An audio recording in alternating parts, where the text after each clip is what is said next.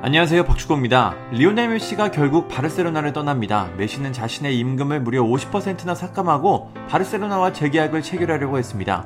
하지만 바르셀로나의 재정 상황이 좋지 않았고 주급을 30%만 받으려고도 생각했지만 그마저도 불가능했습니다.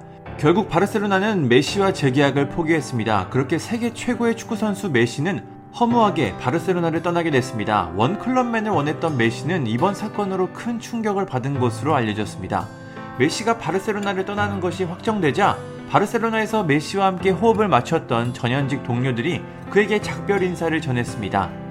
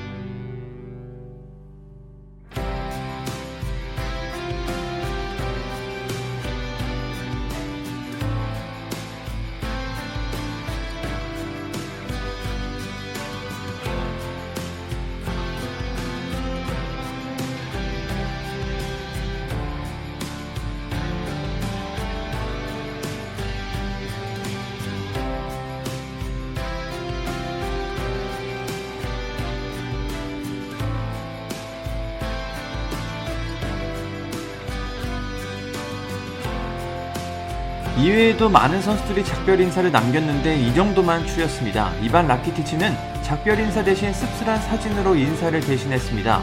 메시는 현재 파리 생제르망 이적을 앞두고 있는데요. 현지 언론들은 메시의 PSG 이적이 임박했다고 보도하고 있습니다. 더 이상 바르셀로나의 메시를 볼 수 없다는 게 참 아쉬운 것 같습니다.